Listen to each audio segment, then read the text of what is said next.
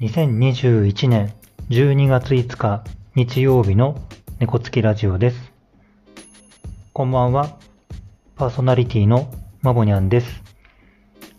閉店後の猫つきカフェからお送りします。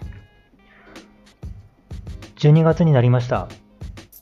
今月の違いのわかるコーヒーは、グアテマラのアンナとニカラグアのキビトです。いよいよ違いのわかるコーヒー2021も最後の2種類となりました。24種類全部飲まれてる方いますかね？今月の2種類も特徴的ですので、ぜひ楽しんでください。それでは今日も猫つきラジオ始めていきます。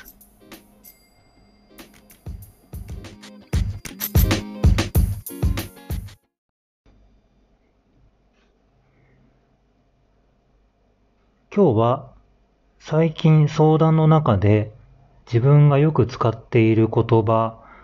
とその出所についてお話をしたいと思います。まず、えー、最近自分がよく使っている言葉の一つに日々の生活を過ごしましょうとか目の前のことに取り組んでいきましょうという言葉があります。どうしても先行きに不安を感じてしまったりとか、あとは漠然とした不安を感じてしまったときに、こういろんなことが見えなくなってしまうんですよね。でその時に自分の目の前のところに戻るという意味で、えー、日々の生活、まあ、もっと具体的に言えばご飯食べることだったり、寝ることだったり、好きなことに取り組むことだったり、っていうことをお話しします。どんな方でも未来は気になると思いますが、未来は日々の一つ一つの積み重ねの結果ですよね。ですので、考えがとっても広がりすぎちゃった場合には、目の前のことに集中して少し視野を狭くします。で、えー、この言葉、目の前のことに取り組みましょうっていうのが最近またよくお話ししてたんですね。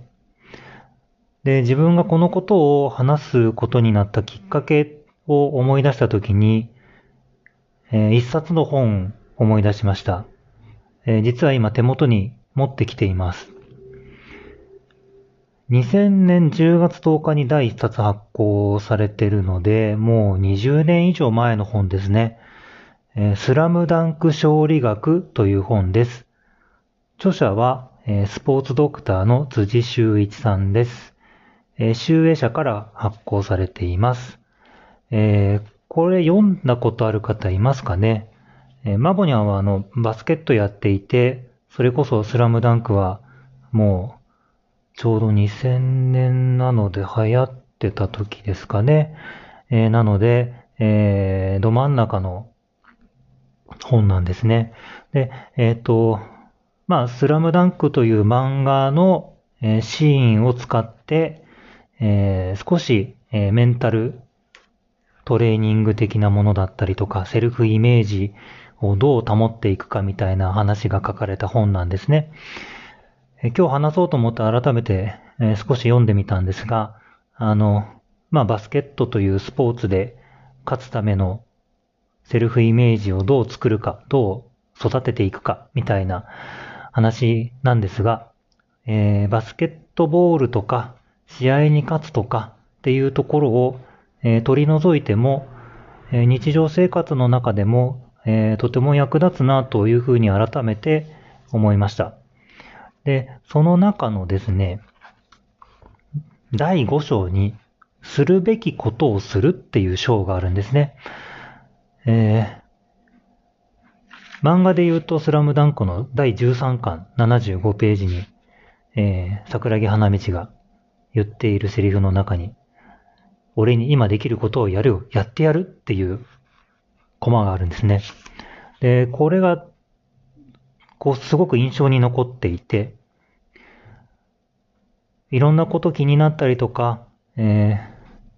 ー、先のこと考えたりするんだけど、今自分が何をするべきかということを考えて、自分のできることを今やる。ということに意識を集中しましょうというお話です。そして、えー、第6章は今に生きる。で、まさに過去のこと、未来のことではなくて今を考えましょうという、この2章がですね、とても自分の中に印象に残ってるんですね。ですので、えー、相談の中で、こう、不安が多かったり、不安が広がったりしている方に、えー、今目の前のことに取り組みましょうねっていう話をしています。で、その今目の前のことに取り組むっていうことの元になっているのは、このスラムダンク勝利学という本の一節だなと改めて振り返りました。あの、バスケットやってる人とかスラムダンク読んでたり見てたりした人はもしかしたら一度はこのスラムダンク勝利学も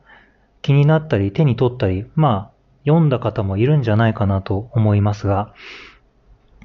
スラムダンクとかバスケットとかっていう視点を取ったとしても、本当に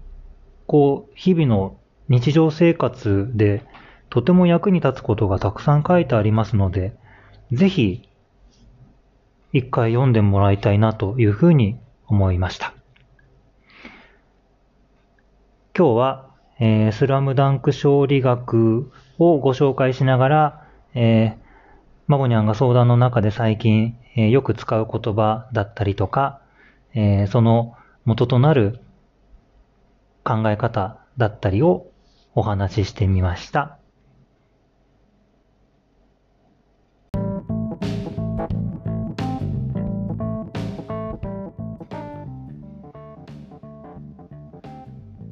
今日も猫つきラジオをお聴きいただきありがとうございます。